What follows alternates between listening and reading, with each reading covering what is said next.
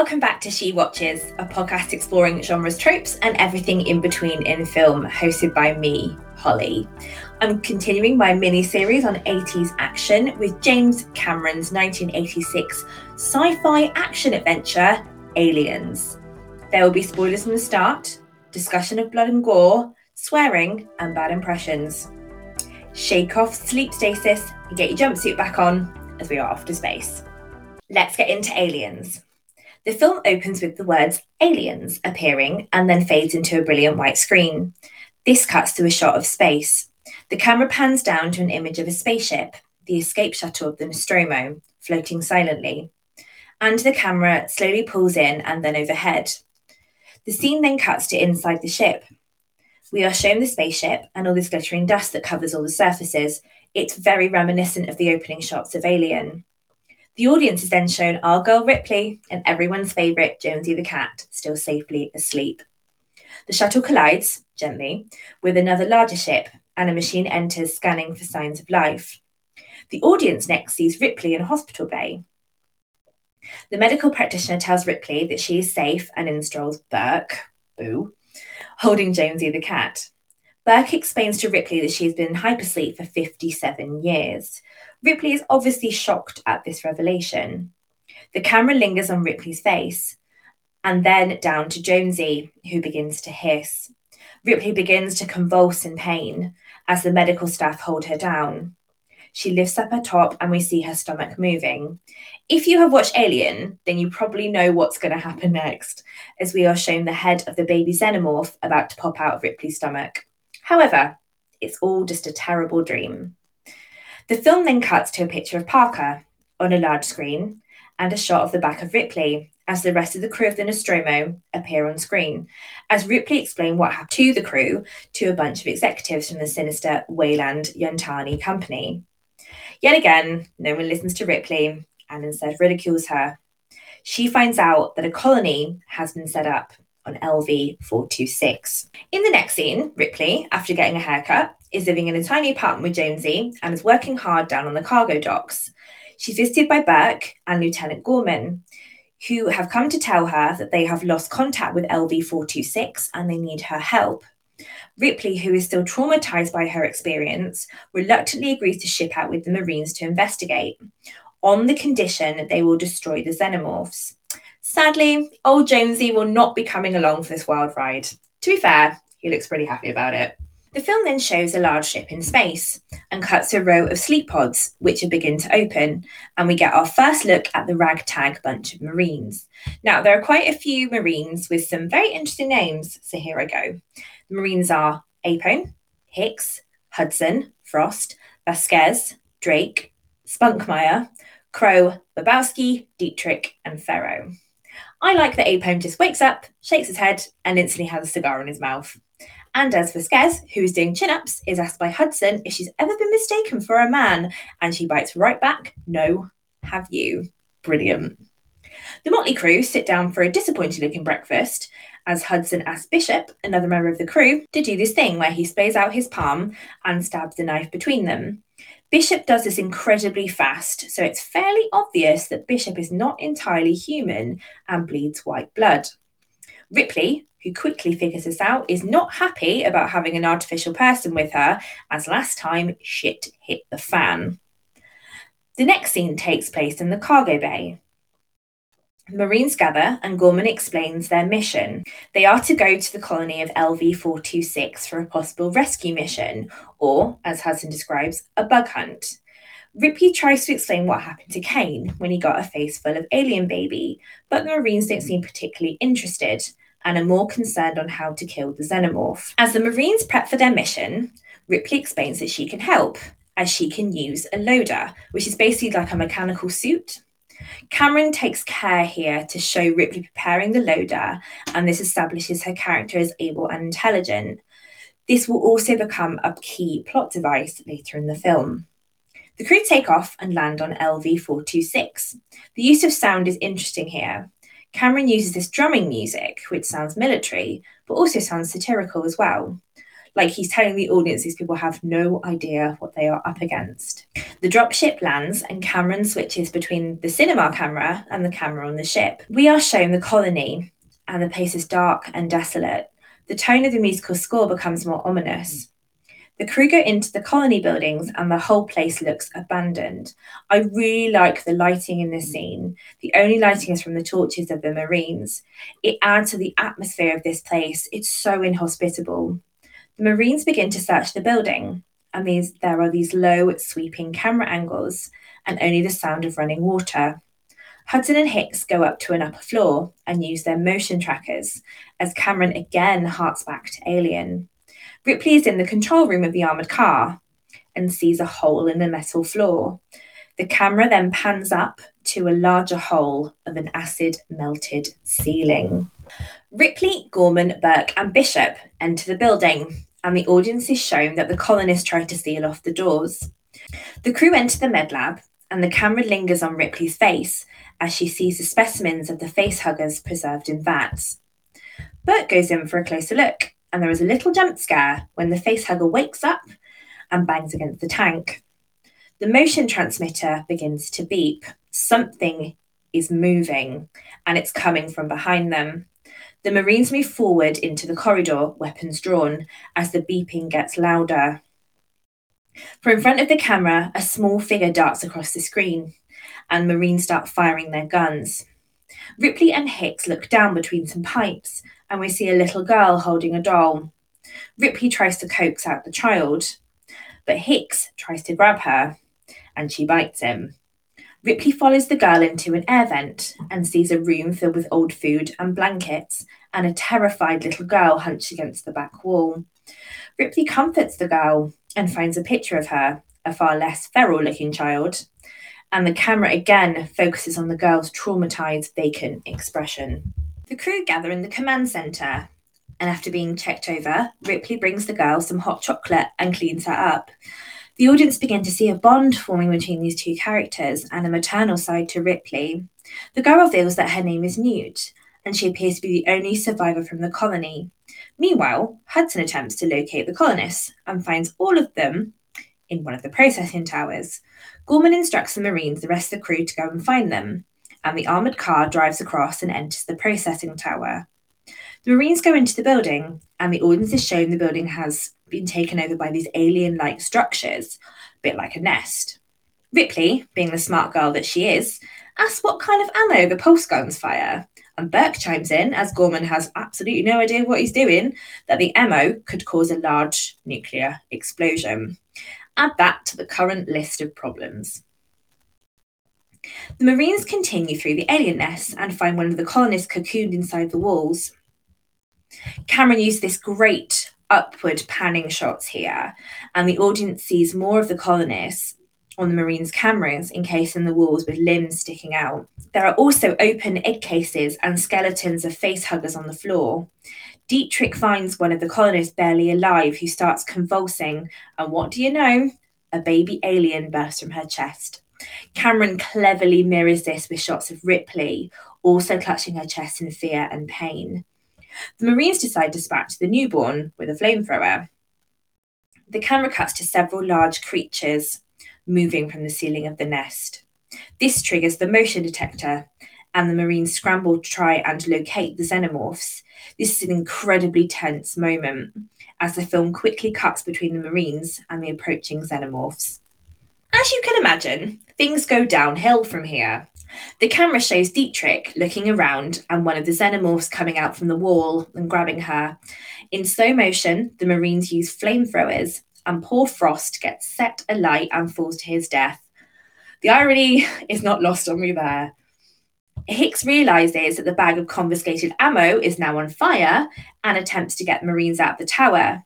As Vasquez starts firing live rounds, and as Hudson eloquently puts it, they're coming out of the goddamn walls. In the control center, Ripley, Burke, and Gorman watch on the video monitors as the xenomorphs start picking off the Marines, and Gorman loses complete control of the mission. Ripley, who has clearly had enough of the idiots around her, steps into the leadership role and drives the armoured car into the processing tower to rescue the remaining Marines.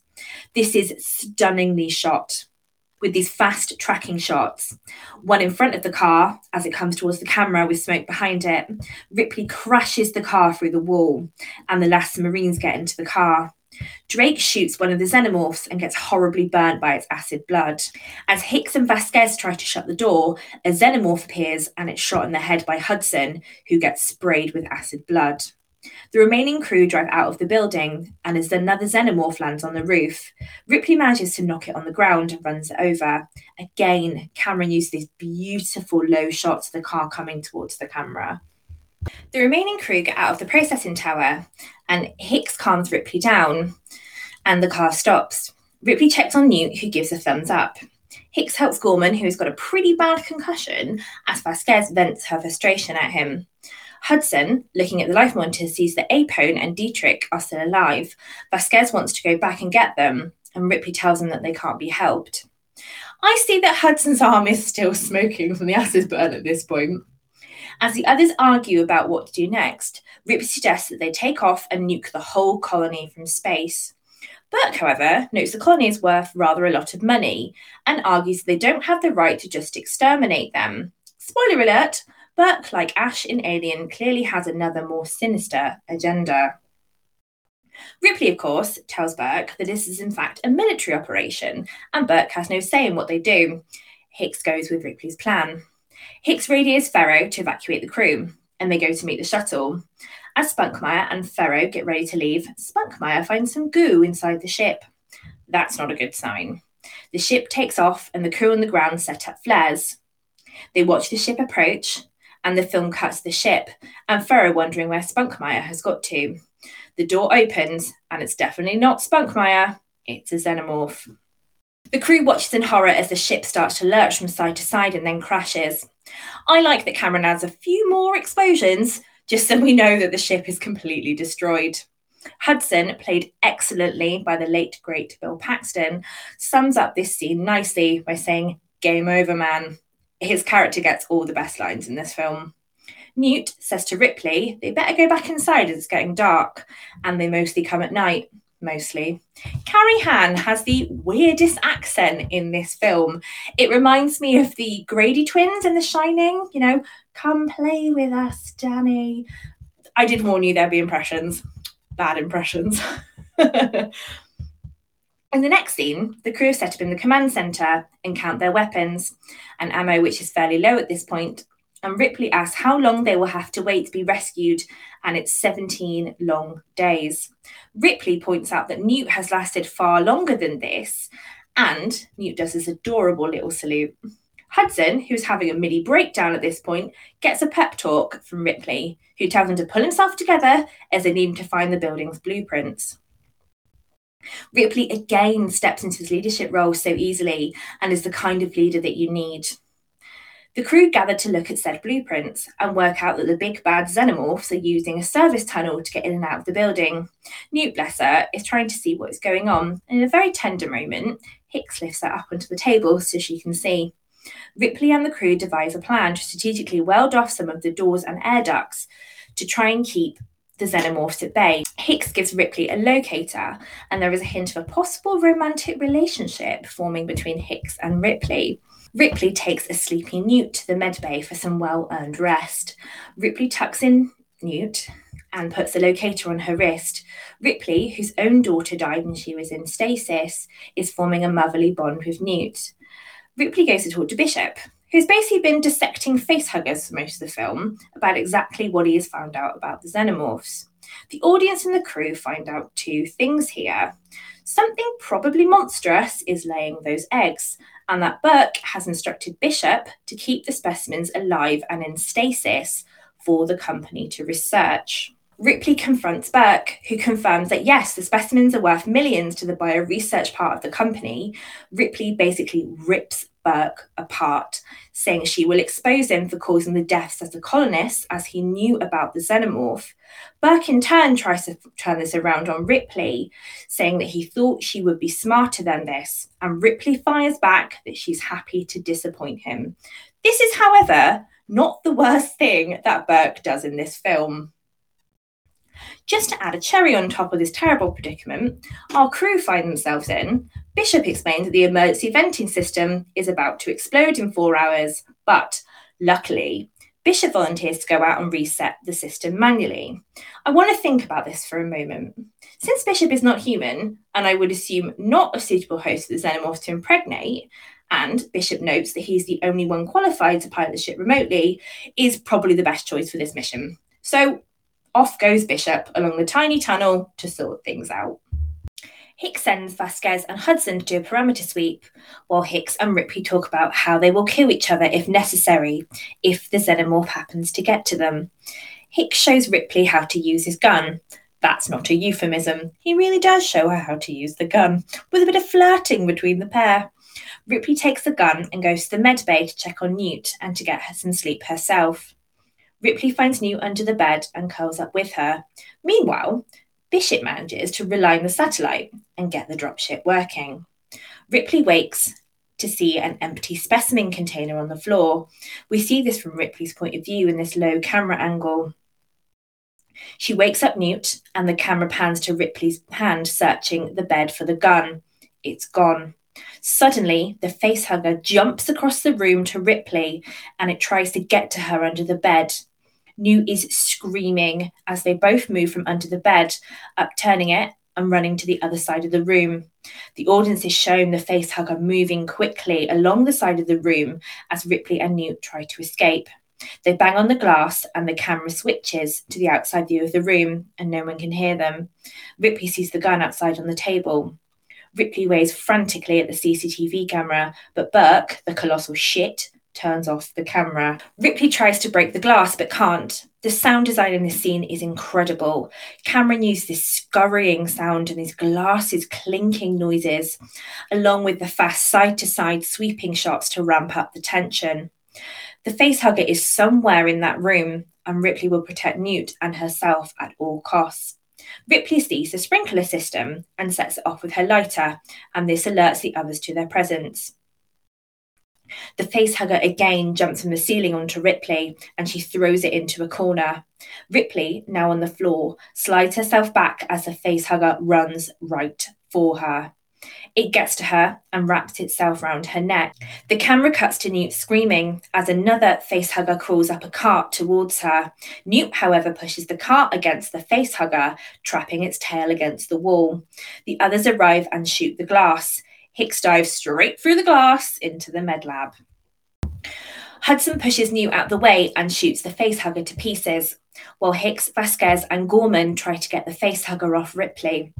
They manage to unwrap the facehugger and throw it across the room, and it's bye bye facehugger. Ripley coughs, it was Burke.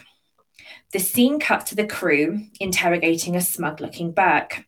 Ripley says that Burke could get an alien back through quarantine if it was inside a human host, with these two hosts being Ripley and Newt.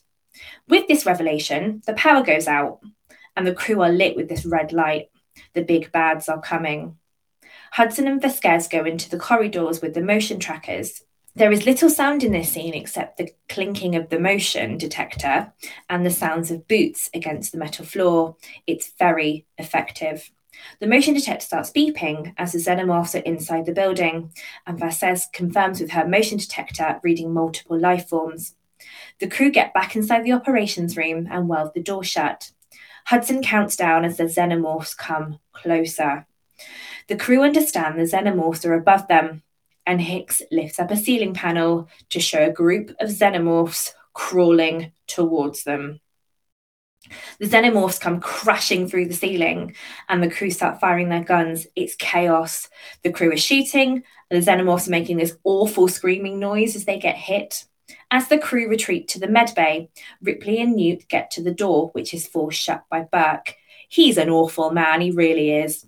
Before the crew can escape, one of the xenomorphs comes up and gets Hudson. Oh, genuinely devastated. Love myself some Hudson. Burke, however, gets his comeuppance as he turns to go out another door and comes face to face with a xenomorph, and it bears its metallic teeth, opens its mouth, and he gets killed. Newt tells the remaining crew to get in the air vent, and Vasquez does her best to hold off the xenomorph trying to break down the door. The crew go into the vents directed by Newt towards the landing station. Hicks radios Bishop to find out where the ship is, and good news, it's on its way.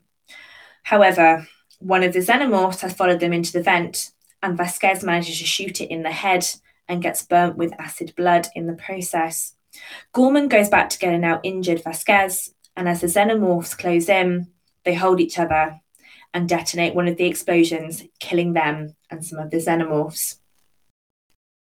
Hicks, Ripley, and Newt go across a large fan in the floor, and the explosion causes Newt to fall down below it. Ripley tries to pull Newt up by her coat, and she slides down the vent out of sight. Hicks and Ripley use her locator to find her, and the audience sees that Newt is in water, holding a doll, looking around, and up at the ceiling, calling Ripley's name. Hicks and Ripley locate Newt and they cut through the metal floor to get to her. The motion detector starts beeping as a lot of xenomorphs are coming towards them.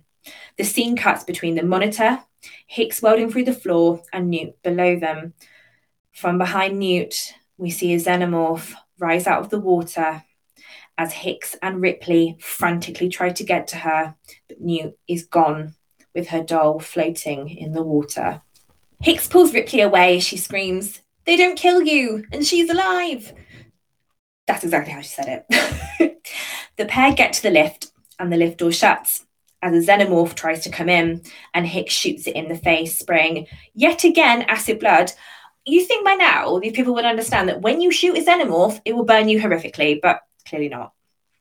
But luckily, Hicks raises gun to block it and gets some on his body armor instead. Ripley drags Hicks out of the lift and outside of the building. The scene cuts to Bishop navigating the dropship remotely, and here it comes. Gold star for you, Bishop. Ripley and Hicks arrive at the ship and they all get on. Ripley is going back for Newt. The film then cuts to Ripley aboard the ship, and she is arming herself with a gun, a flamethrower, a couple of grenades for good measure, and a locator to go into the xenomorph nest to get Newt. Bishop lands the ship in the dock and reminds Ripley they only have 19 minutes until a nuclear explosion. Ripley goes down to the lift, and Cameron again focuses on Ripley loading the guns and arming herself. Ripley is determined to save Newt from what she perceives as a fate worse than death, and is in a way facing her demons. The lift door opens down in the sublevels, and Ripley slowly moves around in the steam, descending further, following the locator. The beeps of the locator get more rapid, as she enters the nest and puts down a flare to find her way back. Ripley uses the flamethrower to clear the path, and she finds the locator on the ground, but no Newt. Ripley breaks down, fearing the worst, and the scene cuts to Newt cocooned by the xenomorphs, but alive. Newt tries to free herself just as well as the eggs opens and a face hugger begins to crawl out.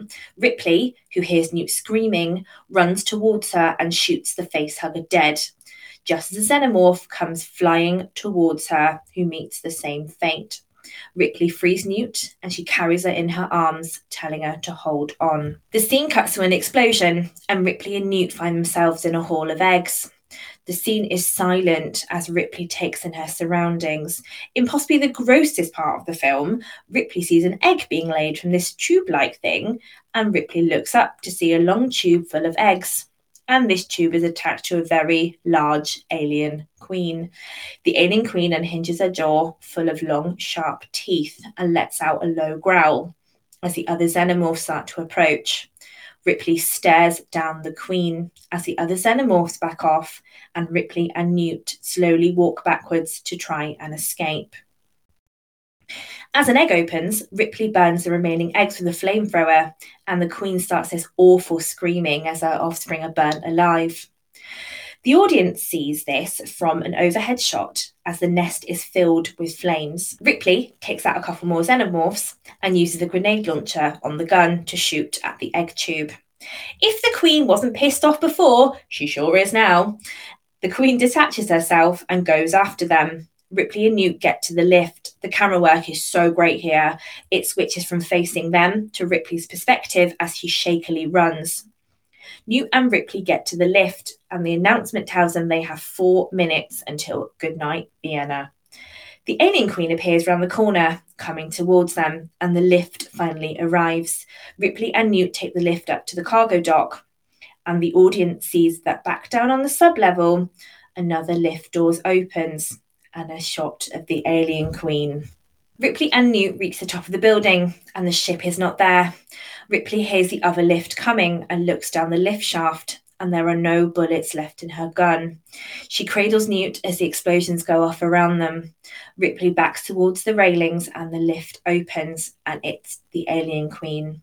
I want to acknowledge here that the Alien Queen figured out how to use a lift. She got out on the right floor. Don't know how she did that. I have several questions, like how does she press the buttons? Has she been in a lift before? It's a terrifying level of intelligence. In the nick of time, from behind Newt and Ripley, the ship appears. They get on board, and the ship flies off just as LV 426 explodes in a giant nuclear fireball. Ripley and Newt share a tender moment as Ripley says they've made it, and Newt says, I know you would come. But, dear listeners, as we know, we haven't had that showdown yet with the big bad alien queen. There are two big bads in Aliens one being the xenomorphs, and the other being Burke and by extension the company, Weyland Yutani. The fact that Burke would exploit the lives of two deeply traumatized individuals, with one also being a child, purely for monetary gain, and shows absolutely no remorse, and is also willing to kill off the other crew who could possibly expose him, is beyond the pale of bad. Ripley nails it here. She said that she does not know which species is worse, as the xenomorphs are not fucking each other over for a percentage. The fact that Burke's act was sanctioned by the company shows the level of disregard for human life, and they are purely concerned for profits and global dominance by using the xenomorph for some kind of weapon development. This makes them the true villains of Aliens. The xenomorphs and their queen, being the other big bad in Aliens, these are also nightmarish parasitic creatures who have taken an entire colony of people to use solely to breed their species. They are deadly and intelligent and manage to very easily pick off a highly trained group of Marines with ease. In comparison, however, to Burke and the company, the xenomorphs can be forgiven for doing what is in their nature and defending their nest. Back on the Sulaco, with Hicks out cold, Bishop, Ripley, and Newt are in the cargo bay, and as Bishop gets that gold star from Ripley, there is a hissing noise, and a hole appears to be burning into the floor as the camera pans up, and Bishop is stabbed through the chest by the alien queen. Bishop is lifted into the air, and she rips him in half, with both halves flying in either direction as Ripley looks on in horror. The alien queen gets down from the ship and comes towards Ripley as she tells Newt to run. Ripley runs to a door and manages to shut it before the Queen gets to her. Newt, who is hidden under the floor, looks up as the Queen stalks around looking for her. The Queen finds her and lifts up the floor as Newt crawls along the floor to get away. And the Queen keeps coming, lifting up parts of the floor. Just as the Queen backs a screaming Newt into a corner, there are metallic footsteps, and the cargo door opens. There is Ripley in a loader, and she lifts up her arms and walks towards the Queen. As the camera pulls in for a close up of Ripley's face, she says the iconic line, Get away from her, you bitch. As the Queen comes charging towards Ripley, she lifts the loader's arms and hits the Queen straight in the face, and then again knocking the Queen down. Ripley traps the Queen's head inside the loader arms and the Queen uses her razor sharp tail to try and stab Ripley. The pair are circling each other as Ripley tries to hit the Queen again, and the Queen goes at Ripley with her tail. However, Ripley opens the airlock door. Ripley grabs the Queen's head again with the loader arms, and the Queen uses her second mouth to try and bite Ripley. Ripley uses the welding torch to force the Queen back, and as Ripley goes to drop the Queen to the airlock, the Queen drags Ripley down with her. Ripley, who's landed on top of the Queen, unhooks herself from the loader and climbs up the ladder to the control panel for the airlock. The Queen, however, is having none of this and grabs Ripley by the ankle and tries to pull Ripley back down. Ripley presses the control to open the airlock, and it opens. Newt and the top half of Bishop are dragged towards the open airlock. I cannot help but laugh as poor old Bishop gets dragged towards the floor and he makes this whoa sound. it's so funny. It shouldn't be, but it is. Ripley holding onto the ladder for dear life, and the Queen also still holding onto Ripley's ankle. As the Queen's hand slips to Ripley's shoe, it comes loose, and the Queen is projected into space. Cameron shows the alien queen in space rolling around screaming, and it cuts back to Ripley's hand on the ladder as she clambers out of the airlock. Newt gets dragged towards the open airlock and is saved by Bishop as Ripley opens the control panel on the floor and shuts the airlock. Ripley lies on her side panting and goes over to Newt and Bishop. Newt gets into Ripley's arms and calls her mummy. Oh, my heart. Bishop, who is literally in half on the floor, says, Not bad for a human. The closing scene cuts to a vac packed Bishop and Hicks going into sleep stasis. Ripley tucks in Newt, and the last shot of aliens is the pair of them sleeping. Fade to black.